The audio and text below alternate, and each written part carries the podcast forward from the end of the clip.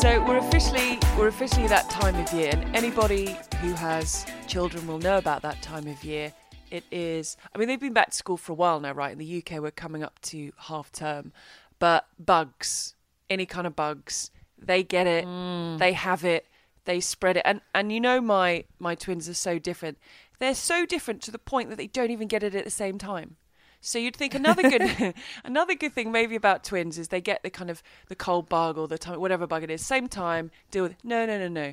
I get one back. Today it's been like I take one in bring one back bring one back take one in. We even got to the school gates today brought one back. So it's I keep ringing the Oh, school no. saying I'm really sorry. They're like which one don't we have today Yeah, Um, just see, just wait and see. Whichever one turns up, just teach that Surprise! and they're not identical, so you're going to know which one you've got. So yeah, we're officially. Um, I think I'm I'm getting a little bit of it off off the back of it all, but it's officially, you know, it's it's that time of year, isn't it? Seasons changing, weather's changing, bugs But are it's annoying that concertina effect in the in the house, though, isn't it? I think Yes. it's better if you just all have it together and just get it done. it's so annoying. It was the same here. You know, my son had it, and then I had it, and now Ben's got it, and it's just like, oh god, it's dragging on for two weeks. I'm like, which one? And I've got one who's very stoic. I've got one who will will go in whatever's going on. He'll just brave it and he'll run through a brick wall. I've got another one at the slightest thing. He's like, right, I no, can't possibly go to school today. So today it was the stoic one. So I kind of knew as we were walking, I had to really kind of probe him a little bit that he wasn't right. So it, I've even got that kind of. So yeah, so we're going to get that sorted out. So it's um it's bug time of it, but it's quite good because I've had um I've had a few weeks of of downtime. So at least I'm here to to deal with the bugs and get everyone back on track. But it's uh yeah, it's uh, it's finally getting cold in the UK as well. We've It uh, is, yeah. there's It's been getting some- there. There's been some fog, there's been some mist, and and the good news this is the news you look forward to every year. I have reserved my Christmas tree. Oh, good. We're gonna have to get one. Oh no, we're not gonna be able to get one. Why this year. not? Oh no. Why? Isn't gonna have to wait another year? Why? Oh, because we're having um, renovation works, not the whole thing. But we're No, getting you can no. you plenty can, of it done. No, but it finishes. Well, I'll have to look. Do you know what? I haven't actually thought about it, but the renovation finishes on like genuinely on the twenty third. So maybe the twenty fourth actually of December. So Oh. uh, we'll, we'll- we'll have to see. have to see what I can do. I'll do something. Maybe I'll get a small one, but I'll yeah, do something. Just do it little. Yeah, mine was reserved. I suddenly panicked. Someone said, "Oh, they're selling out," and obviously I bought into that and put the deposit down, and the tree is booked, and it's still October. And I'm not even going to talk about Halloween. I'm going to talk about tennis because it continues. We've got finals, ATP and WTA finals to to sort themselves out. One thing I was wondering, as a professional, um, do you every year, every season, do you is there a reason for doing what you're doing? Do you see what I mean? So, do you what? you're not you're not just playing because you love it, right? So, do you go into No. a season and and it's like I want to be top 200, 150 next gen? Is there always a goal? Yeah. Or okay, so then my next question, and uh, and it's uh, it's not a leading question. I've just been wondering this lately. What what do you, and I know you've been following him this week, but with Andy Murray, what, what is Murray's goal now? Because we see some frustrating times when he's not where he was. We see some flashes of brilliance. What what do you think, or, or do you know what what do you think the goal now is for Murray in terms of of what he wants to achieve, having achieved so much? Yeah, I mean, he seems to be pretty resilient now, body wise, doesn't he? Playing week in, week out, had a nice full season. All in all, has won back to back matches, five setters. The, he's, he's had it all. So, really, the body's holding up fairly nicely. It's now just uh about um, the game pushing on. Yes, I'm following him in Gijon. Um, and I don't know. I, I think it is a little more difficult to work out what people's goals are later in their career. I think for everybody, you can understand that Djokovic and Nadal have the drive of slams, um, and that that's what they're they're reaching for. But even that is a you know they they've got a lot of them. You know they're. You know, so is it, I, I- I don't know. But for for Andy, I mean, he's back in the top fifty um, which is extraordinary, really. Um, and it feels like he's playing better than that. Um, I think he's looking for a big push at the end of this year just to boost that ranking somewhat. It, it, what's difficult is that um, when you're outside sort of 30 maybe 40, if you're outside 40, between 40 and 80, players do tend to bounce around a lot because it's just so draw dependent. You're not seeded in most of these tournaments. I mean, it's you might squeeze a seed in a 250 if you're ranked about 40, but you know, really, it's um, yeah, really, it's it's it's a bit more difficult. There's a lot more luck involved. So the ranking doesn't necessarily reflect, I think, how, how players are playing. But Andy's now inside 50. He was a wild card, unseeded in this tournament, but he's taken out big seed in Davidovich Fokina. I think. I, th- I think it's just about seeing, isn't it? It's testing his body, it's seeing what he can do. I think that his goal is to probably get, I would assume, it's just a very obvious goal that is a very common goal, would be to be seeded in slams. So 32. I think he's currently at about 49. Um, but as I say, he's playing much higher than that. I think he is playing like a top 30 player. Um, but just getting those consistent results once if you if you're seeded it's just a little bit easier uh, you just don't know who you're going to draw so i don't know that would be my guess but i don't know i don't know if he's actually said what his goals are for the season maybe he sort of bats it away with being physically healthy enjoying competing and those sorts of things but uh, yeah, I would in ranking wise, I'd say that. But I just wonder if if it's, and we know he has this love of the game. He's spoken in the past. He loves every part of the game, but I just want it takes so much to to do what he does in terms of physically, mentally, the family, everything that goes with being on the tour. And I just wonder if if I don't know what it is that what is the continual drive for Andy Murray. I think that's it, as you touched on with Djokovic. He's still winning slams, and he's still got these records to go for. As is Nadal. I just, I just wonder. I, and I just wonder if you know. I'm not trying to retire him. I wouldn't dare say those words on this podcast in front of you. But just, I don't know. I, I just, I just wonder what what the end game is for Murray. Is it just to see what his body can do, and is that enough for him? Is it the love of the game? Is it? I don't know. I just it just like watching him at the Laver Cup, and that was a little bit frustrating. He's getting some results here. I, I don't know. It was just I was just curious as to from getting into the mind of a professional sports person as you are and as you were on tour, if there has to be a, a certain drive, or it or it can simply just be for love of the game. Uh, I think it's a combination. He definitely has a love of the game, and I mean, he's had every opportunity to stop. He's had the world telling him to stop, the universe telling him to stop, his body telling him to stop and I think everybody else saying, why isn't he stopping? So it has been sort of overwhelming for him. So I think that he clearly does love to compete. And we know, just look at how competitive he is. And sometimes you just think, I mean, he's roaring away. And, uh, you know, it is against somebody ranked like 120 in a challenger or something. But he is, that's, that's who he is. He, he loves to compete. And, and I think there are those moments that it's very difficult to walk away from. And I think we saw that from him at Wimbledon, the support that he gets there with the crowd. I mean, that feeling, it's like a drug. I think lots of people say that to have that sort of recognition. And you will not have that afterwards unless you go and do a lovely South American tour like Roger Federer. He can, he can keep it coming until he's 60. But for, for, for, uh, for Andy and for most people, uh, it's not really possible. Once you walk away, you're just not going to get that again. You might get a crowd if you go and do a speech or whatever. You're going to get nice reactions, of course. He's wildly popular. But um, I think, yeah, he has talked a lot about the moments, and he said, you know, yeah, people say, question why I'm still doing this, and then you know, look at centre court on their feet and the the feelings. And, you know, we we're lucky enough to sit there and feel that atmosphere and and hear the noise and so you can understand that, but there aren't that many moments through the year where you get that. it, it is quite mm. few. The majority of it is coming to Gijón. But he still pulls in a decent crowd here um, yeah. at, the, at the 250, and, and that's your sort of bread and butter. And I think that's probably where we are going to see some more gains from him with his ranking. I think. I think really the goal for him is probably, I think if you flip it on its head, it's not about what to achieve. It's probably more about that he will only walk away when he feels like he has done everything he can. Every yeah. single yeah. stone unturned, then he will walk away. You know, probably like Federer. I mean, Jesus, he clung on for so long, didn't he? He was desperately trying to come back. He even talked about coming back when we saw him at Wimbledon, but the knee, you know, things just were not playing ball for him. So I think it's probably just uh, I've got a lot of life to live after tennis. I'm sure he's very excited about that. He's got a wonderful family that you know he's uh, he absolutely adores.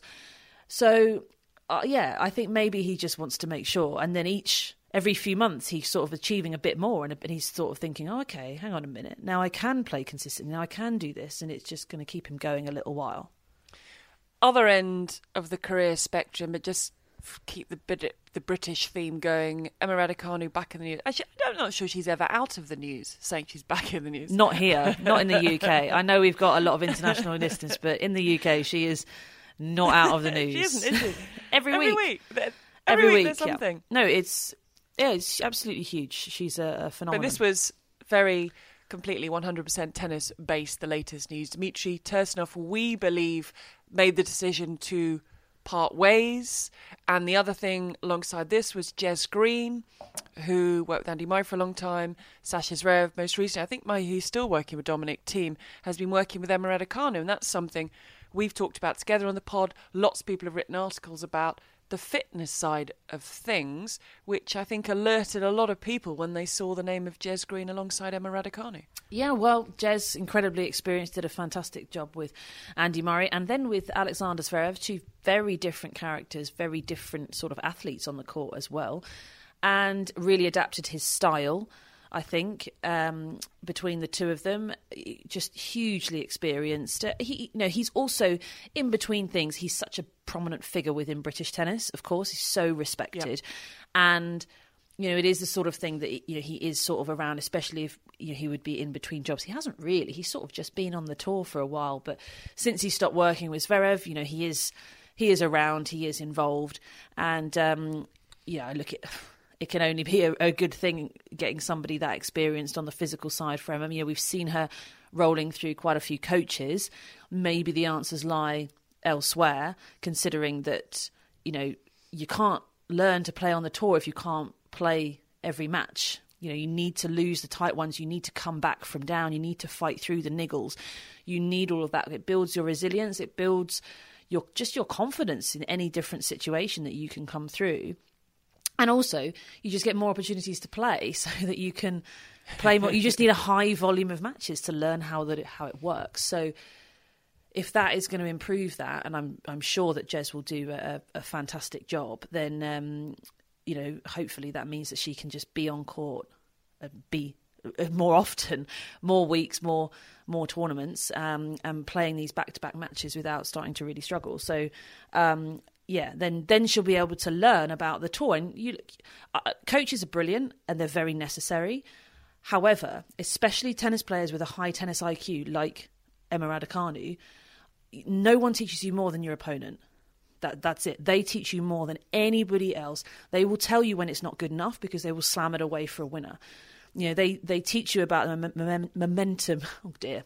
They teach you about the momentum in matches. We had we had a long day yesterday in Gijón. Just we had a, it was really long guys.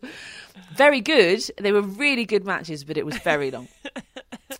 But they teach you about the momentum the energy and all these sorts of things that really it, it is difficult um, to grasp if you haven't actually played and you haven't been in it. So I think that uh, that's what she needs is really to just play, keep playing, play more, be able to last in events and not withdraw. You said that coaches are important and necessary. There are some exceptions who don't have a coach. It is the norm to have a coach. And when you don't have a coach, all the questions are about why do you not have a coach?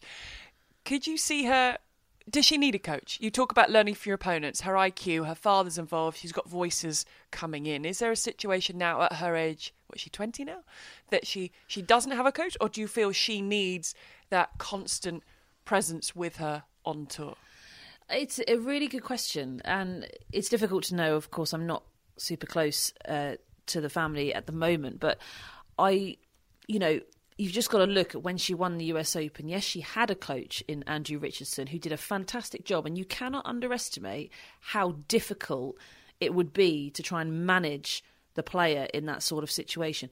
However, he had only been working with her for a few weeks. He was basically employed to just do the US Open stint and just sort of can you come with me and be a companion and help me out with scouting and you know make sure my rackets are strong and book some practice courts and do all the stuff that coaches do Worked outside well, didn't it? outside of things and she went and won the US Open I mean it's just ridiculous so I'm not saying she did it on her own Andrew Richardson played a very, very important part.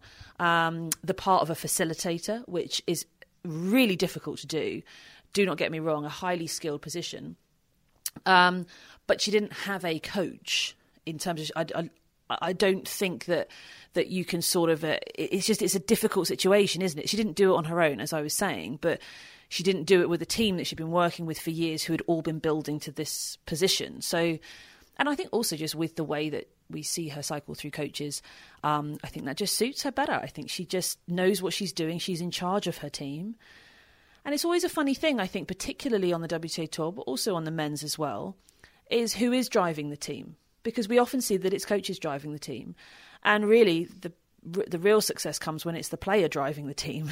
that that's it. And and the coach has their role and they are in charge of certain elements, but really it's the player saying to the coach, right, I need to know about this. What about this? What does if it's about scouting of your next opponent, what do they do here? When they're 15 30, where do they serve? What do they, you know, as in that's got to come from the, the player. We we do see a lot and it does tend to be a bit more common on the women's tour and I don't like it is especially when we had coaching on court coaching back in the day where girls would sit there or women would sit there at the change of ends and they would not say anything and just be spoken at.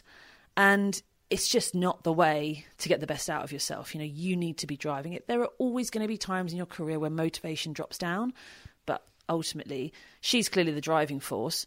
She's the one sorting it out. She's going to make tons of mistakes. So does everyone absolutely everyone so would a coach if they were in charge you know so yeah I, I don't know it's a difficult one to answer whether she should have a coach or not well, we'll, we'll see how that one plays out. But Dmitry Pers- Tursunov, we believe he's taken up working with a player who's, I think, near to where he's based in California, and so they've parted ways. And we shall wait and see. Someone she couldn't have, even if she wanted to, is Patrick Mouratoglou, because that man does ah. not stop, does he? I mean, he, he can't be without a player for more than about a week, and then he gets itchy feet, and then, then he gets another player. Yeah, because he he has this setup because he has his academy and loads of pro players train there or have come through there. You know, Tsitsipas, obviously Holger Rune, who he's now training with, um, and anybody that he that starts working with then sort of becomes part of the the Mouratoglou Academy. He has loads of players that he is always touching base with. You know, he has. We we see him in the Tsitsipas's box often. He you know, ever since he was young, he's always sort of been involved trying to help him, even though he was coaching Serena and that was his full time job. So he, it's not like he's just sort of plucked Holger Rune out of thin air. Rune trains at Mouratoglou Academy and has done for a long time, and um, and Patrick knows him very well, and I'm sure has been on court with him plenty of times. So yeah, if you have your player out for a long amount of time, I, I can I'm not. I'm not being cynical here. I mean, and we know he said it's because, and um, we know Simona Halep um, is taking a little bit of time. That a lot has gone on for Halep this year, on court, off court, and underwent a little bit of surgery. So she's taking time to recover before she comes back. But the cynical part of me says that Patrick Mouratoglou, he has his academy, which is very popular and busy, still needs to be promoted, that he needs to be in the shop window. Is that too cynical? He needs to be around or around or with a player. So he could have easily, Simona Halep's taking time to recover. He could have said, right, I'll just focus on the academy. But you feel, do you know what I mean? He doesn't like to be away from the spotlight for too long. Doesn't want people to possibly forget about him. Um, I think there might be an element of that. I think it's a little bit cynical. I think that you know it is an incredibly difficult lifestyle being a tour coach. Uh, really, really tough. It is, you know, the tour is brutal. It ne- it never ends. It's week in, week out, and Patrick has always done it pretty fully. He's always been fully committed, and I think a lot of it is just coaches don't like not being on tour. I think they they like being out on the circuit. That's what they do. It's what they know. And um, as I say, just even the lifestyle of just traveling around and being a bit of a nomad is, um, yeah, I think it takes a specific sort of person. And the people who love it, they love it. Hey, it's Kaley Cuoco for Priceline. Ready to go to your happy place for a happy price? Well, why didn't you say so? Just download the Priceline app right now and save up to 60% on hotels. So, whether it's Cousin Kevin's Kazoo concert in Kansas City, go Kevin, or Becky's Bachelorette Bash in Bermuda, you never have to miss a trip ever again. So, download the Priceline app today. Your savings are waiting. Go to your happy place for a happy price. Go to your happy price, Priceline. Now we've got a couple of finals coming up. There's the ATP finals. Before that, the WTA finals. I was just looking at the San Diego draw uh, for the WTA event, and I was looking at the matches yesterday, and boy, you had Swiatek winning match number 61 of the year, 61, against Zheng, three sets. You had Coco Gauff coming through against Bianca Andreescu, three sets, two hours, 31 minutes. Madison Keys coming through against Daria Kasatkina. Sabalenka coming through against Stevens in three sets, and then it was fairly straightforward for Paula Badosa. Mean, a, that is a stacked draw and a stacked tournament, but B, some of those matchups, if all these players can stay healthy, these are exciting times in WTA. It is, uh, yeah, very exciting. I mean, there's uh, there's the fight on, isn't there? The scrap for the last few places for the WTA Tour and Tour Finals, and they're going to be held in Dallas, and this is San Diego. So everybody's turning up really to feel good. You're playing on the same continent and uh, pick up as many points as as possible. It's um, yes, just some really great tennis going on. It's I lovely, think um, everywhere, but yeah, the women's game incredibly healthy. It'll be interesting to see who snatches those last few places. Um, could they do a Caroline Garcia of uh, years gone by, flying? Oh. as- who who could I don't know who the last Well, I've got it. So is. so as we speak, this is Friday the fourteenth. We've got confirmed Swiatek, Jabeur, who just missed out Jabeur last year, and Jessica Pegula in. They're your three in.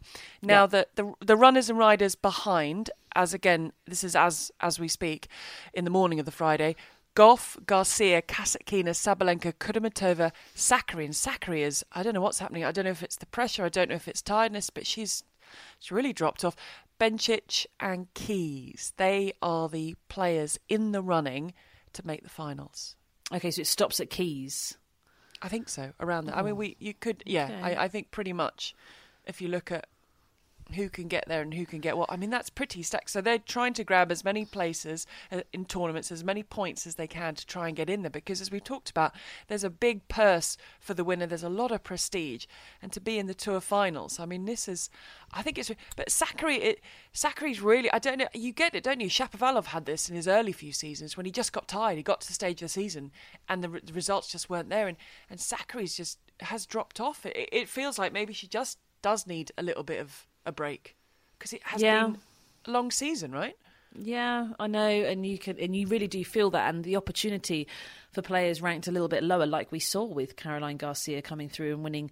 That she won Beijing and Wuhan back to back, didn't she? Which were huge tournaments and secured her place in uh, the finals. And then did she make the semis or something? I can't remember. No, that was um, Kuznetsova who did that. I can't remember. Anyway, it, it was. Uh, yeah, it's it's always nice to have uh, it come down to the wire. Um, and to have these big tournaments because it's Guadalajara next, which is a Masters, well, a Masters equivalent. It's a WTA 1000. So absolutely huge points in Guadalajara. And um, yeah, I think uh, you, we, we could see somebody just streak on through. I don't know who it's going to be. As I say, I don't, I'm not sure about Sakkari the- because she's just clinging on, isn't she, really? Well, the order, so we've got the three. So four downwards. Gauff, Sabalenka, Garcia, Kasatkina, Halep, we know season over. Then it's Kudermetova, Sakkari, Badosa, Bencic, Keys, and Collins. So I think, I mean, possibly Collins. I mean, she's 14th in this, but with an outside chance. of possibly, I mean, she'd have to go on one hell of a run. But it probably stops down at Collins. But she could just win everything. She could, She could just yeah. win it. She could just She win could, San. Diego and win Guadalajara. I mean, Oh, by the time people are listening to this, she's probably lost in her quarterfinals of yeah. but hey, let's have faith for now. I don't know. I mean, it's hard to pick. It's just it's up for grabs, isn't it? I think. Uh, I mean, you've got a back. Yeah, as I say, Gauff, Sabalenka, they look like shoe-ins, really, don't they? And and I think Garcia might have done enough, but the last couple of spots, I think they will will change. I'd Um, love to see Kasatkina because Kasatkina had a few years in the win- wilderness, and it's great seeing her back playing like she's been playing. I'd love to see her qualify for the finals. Yeah, it would be great, wouldn't it? Um, yeah, it would be very cool. I'd also like to see. Oh, we've already got a couple of Americans in with Pegula and I mean, almost certainly Coco Gauff. Um, but it would be nice to to see one of the Americans just do what, go on a run, sort of in San Diego. Um, take the title there. But yeah, I don't know. But Swiatek's still playing. I mean, she won't leave him alone. That's the thing is they need yeah. all these points, and they're like, "Look, Iga, why don't you just rest until, until the tour finals? We'll sort out who else is going to be there, and we'll see you in Dallas." I'm back in that place when I can't see past her winning it. I know it's stacked, and we've talked about the competition and how wonderful everyone is, and it's great. But I'm back to the cannot see past Swiatek for, for yeah. winning the thing. She's well, I I mean I I commentated on Ostrava where she was. She lost in the final to Krejcikova in one of the best finals I think we've had all year, possibly yeah. the best. I don't know. It was absolutely incredible. I loved it so much, and. It, I mean, it had everything because it, we were right at the Polish border in Ostrava, so there was probably more Polish fans in than Czech fans, even though Ostrava is in the Czech Republic. And uh, you had a Czech against a Pole in the final. It was Swiatek, it was Krejcikova playing so so well as That's well. Good. So it was um oh yeah it was so much fun you had sort of the right court speed to really make for great tennis as well it just we, we had it all and i just had an absolute blast that tournament i just didn't do a bad match at all everything was amazing um but Swiatek, yeah, it was it was a fascinating final actually to see. I don't think she played that well, um, and I think that everybody else can only beat her if she's not at her best. She has to be sort of at like a seven out of ten um, mi- like minimum for anybody to really have a chance. And she wasn't quite at her best. She was fighting. Oh my word, was she making it incredibly difficult for Krejcikova to get over the line? And it was one of those things where it almost was more of a statement than winning because yeah. It was more sort of like, actually, that's what it takes to beat her. And it was a horrendously hard effort. I mean, Krejcikova did phenomenally well uh, to be able to do that. Um, but yeah, I don't know, just yeah, just physically, just mentally, she was so good. And at the end, it was really interesting. She was crying. She was very emotional. And uh, and I was thinking, and I know it's it's awful, but it's just because we're putting her in that category now of the very, very top. I don't think you would have ever seen Serena crying over a small event like Ostrava, but I think what it was is that it meant so much to her because all of the Poles were there supporting her. You, you pretty much could have just split the stadium half and half. It was that. it was like a Fed Cup match or Billie Jean King Cup match. It was so so cool. Um, but yes, she wasn't playing brilliantly well, but it still requires a huge effort for people to beat her, and it has to be a very very good match. Um, from her opponents. But yeah, she's not the same player that we saw when she was absolutely dominating. But yeah, I mean, look, she she she lost in a final, so we're like, oh, she's done. no, she's not. she's not, and I agree with you. I can't really see past her. Um, but as I say, she's not at her devastating best. You know, all of her matches in Ostrava were quite tight. I think the the most comfortable set she won, I believe, was six four. Um, so it was, uh, yeah, like she was pushed. You know, gone are the days of the two and ones, Iga's Bakery. We're not seeing much of Iga's Bakery anymore, and it means that players are getting involved more. It's still very, very difficult to win, though. And one player who's confirmed, and, and I, ju- I just love her story, and I know we've talked about her before, so we won't dwell on it, is Jessica Pegula. I, I love her story. You know, it happened a, a little bit happened a little bit later. She has worked so hard. I, I've asked her in person where the consistency comes from, and she doesn't know, but she's such a good talker. You know, she can talk. One of those players that can talk about anything. She's got other interests outside. She got married recently. I, I, I think I think she's fabulous. She goes about her business, and she's always there. She might not always be getting the headlines, but she is always, as of the last year or so, in the mix. I mean, she's been outstanding on big stages at big moments, and uh, I'm I'm I'm really glad. I just keep saying I'm really glad they're all there, but I'm I'm really glad that she. yeah, I think for Pegula, she's um, yeah, I don't know. She's just an interesting character, isn't she? She she's it's just not flashy. Nothing about her is flashy at all. The game style's not flashy. I mean, the personality's brilliant. I mean, she's incredibly engaging, but it's not particularly flashy. She doesn't necessarily get flashy big wins but as you say, just has been so consistent through the season. Um, to be the third player to qualify. And you think, you know, there's only three players that have qualified, and Swiatek obviously just total domination. Jabeur, two slam finals. So for Jesse Pegula to be in there and be the only one confirmed at this stage with two weeks to go is amazing. So we've still got those places to be decided. As I say, by the time people listen to this, things might have been decided. But let's have a word on the men. So insofar, Alcaraz, Nadal. Congratulations to the Nadals, baby boy. Congratulations. Congratulations. Ruud.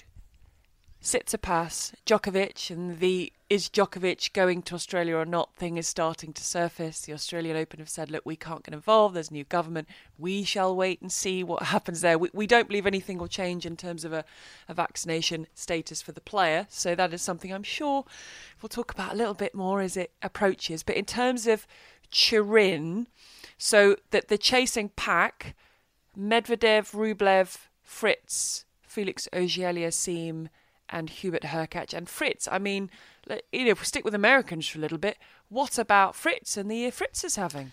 Yeah, absolutely phenomenal. I mean, there's a big group of Americans, isn't there? But Fritz has just been so yeah. solid. He's broken into the top ten. Can you believe it? Oh, it's it's, amazing, it's really it? good that he's he's backed it up. And that top ten is a crowded place. It's not easy uh, to get in there. It's slightly easier when somebody like Djokovic vacates, but uh, for for various reasons. But he has uh, he snuck in there, and uh, you know it was so well deserved. I mean, I just, yeah, I don't know. It's just this is such a feel good podcast. I think it's because it's the end of the season, and we just want everyone I just to be keep happy. Saying, I'm happy for everyone. Yeah, I'm just oh, I'm really happy for everyone. It looks. I'm just looking at, at how things stand at the moment. So in fifth place, four confirmed: Medvedev, then Rublev, then Fritz, then Auger-Aliassime, then Hurkacz. Djokovic, we know, is confirmed. Zverev, no, and then Norrie. So I don't know. Maybe Norrie could. I don't know. Maybe probably just maybe as alternate. Maybe just missed out. Maybe that's just a little bit. It just seems the competition's a little bit too strong ahead of him. But what's happening with Medvedev at the moment? It's. Uh, I can't, I can't yeah. sort of figure out. Well, I don't think anyone could figure now. out what happened in that match against Djokovic. Absolutely bizarre. Yeah, in the final. Um, Just said, that's it. I'm Djokovic done. had no idea either. He, he didn't know what was going on. He just won the second set, was roaring away as he does. And uh, what I found fascinating, actually, moving away from Medvedev, because I can't explain it to you. I don't know. I don't know what it is. I, do you know what he was doing?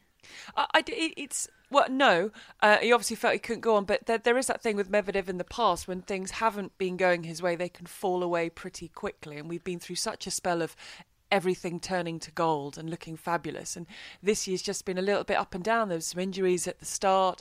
It seemed there's been a little bit of fitness worries in there as well. So no, in terms of as things, but he he does have that mentality of old when things weren't going right. There can be a quick out, but uh, uh, look, still very much up there, but it, it's a bit no, it's a bit of a head scratcher. So I have no answers. Yeah, so uh, I, I, I, don't know. We just have to wait and see to see what he does next. Um, yeah, I can't remember what I was going to say. Oh yes, Djokovic in that match. Yes, the reaction from Djokovic was so fascinating. He did not like you know a lot of the time when opponents quit you you get the oh no uh, you know obviously there's a little bit of concern and then it's just like ah I got through um, we got we got um, I think it was this week it was Manuel Guinard um, of France in Gijón. He came through against Fabio Fognini, who why on earth he's not playing the 250 in Florence? I don't know what's gone on there, but he decided to come to Gijón anyway. And uh, Guinard came through after Fognini retired, and he just acted like just this big smile, celebration, just like it was so cool. Uh, yeah, it was it was well. Uh, I think. It, it was quite funny. But Djokovic, he did not want Medvedev to retire. He knows that if he wants to win slams, to to get to where he's got to, you've got to go full on with these players. You've got to come through those tough three setters. He just won the second set, looking good to win it in three, and he was like, "Oh, come on, man! Like you're not going to play." Um, I thought it was a really fascinating insight into the mind of a champion. And I think, and I think he wants the matches. He wants the time on court. So that was the semi-finals. Beat Tsitsipas in the final. Djokovic two titles in a row. And I know rank. We know the rankings are as they are, a mixture of Wimbledon and no points, and Djokovic not being able to play certain tournaments. But but for me, he is he is still the player to beat. Djokovic, he, he's the one. Well, he's number one in the world, isn't he? Whilst not being ranked number one in the world, basically. I think yes. Yeah. Yeah, he is. And look, he's going to be at the Tour finals in Turin. I think that's going to be fascinating. They're all going to be there together. Nadal, I, I always wonder if he's going to turn up. He, he doesn't need to go to Turin. He's not that interested in in that. So I and I know he's just become a dad. He's on paternity leave, um, but I I don't know Nadal. He doesn't need do it. He doesn't need it, does he, Jirin? There's no there's nothing I don't think for Nadal to gain for going to the tour finals. Would that be fair? Well, there is. He's never won it. Yeah, but I, So I think there is I, there is plenty for him think- to gain because he would tick that box. That would be but nice. do you think he's going to keep playing forever just so he wins the tour finals? He doesn't feel like that kind of fella, does he? No, I I don't think he's that bothered by it. But I'm just saying that that would be nice if he could go and win it comfortably. It would be would be fine. But it's tough at the end of the season. We, we know it's tough. We're seeing a lot of players looking pretty weary, and uh, yeah, as you're saying, it's and he's just become a a dad. I, I don't know. I don't know how that how that changes. It's, I think it's different for everyone. How it changes your perspective and your motivations and that sort of thing. So, um, yeah, we'll just have to wait and see. Hey, look, if it's a baby that doesn't sleep, maybe he will be in Turin because he'll be like, oh. yeah, exactly. I actually have to go and play this tournament. what, the one you said you weren't going to do? No, I just think I'll go and play this tournament. He starts appearing at every 250 on the calendar. just just need a little bit of extra tennis. Do you really? Do you? So congratulations to look, I think we're all feeling a little bit weary. Um, I sound a little bit weary. You've got a lot going on at the moment. I've got Halloween approaching. No, it's not my favourite time of year. You know it's not. I'm actually away working the week before, but I, I come back joyously on Halloween. Oh, I was hoping I could avoid it, but un- unfortunately not. And I've actually, for our Christmas special, if we're doing such a thing, I keep calling it a Christmas special. Um, I found, I think, the hardest flag in the world to identify. Now, the fact that I'd never seen this flag before means nothing because out, A nation's flag. yeah, outside of outside of the flags that we all should know, which I do know, I think. Um, this is one that I have never laid eyes on before. I did Google what is the hardest flag to identify in the world, and um, Okay. so don't Google that because you find the same flag. Okay, I. So I found it. So when uh, yeah, it's uh, I know today I've got a rush dealing with children with bugs. I'm going to go and get them checked out and see how they are. And you've still got movie set, film set stuff to do and and tennis to cover. Um, but yes, the, I have a flag in mind that is probably that is said to be the most difficult flag in the world to identify. That is very exciting. Yeah. I cannot wait. So don't Google it. Promise. Okay, I promise. And look at No, I'm excited for the challenge. I'm going to be Djokovic about this. Come on, bring it on. Yeah, I mean, I failed in the quiz last week when you asked me a question. I didn't know the answers, so so now it's your turn. So that that is something to look forward to. But we've got yeah, look, tennis continues, and so much going on. And in the meantime, I've got to go and sort one of the twins out to see if we can get him back to full health. Sounds good. Good luck. Thank you. Speak to you soon. Bye. Bye.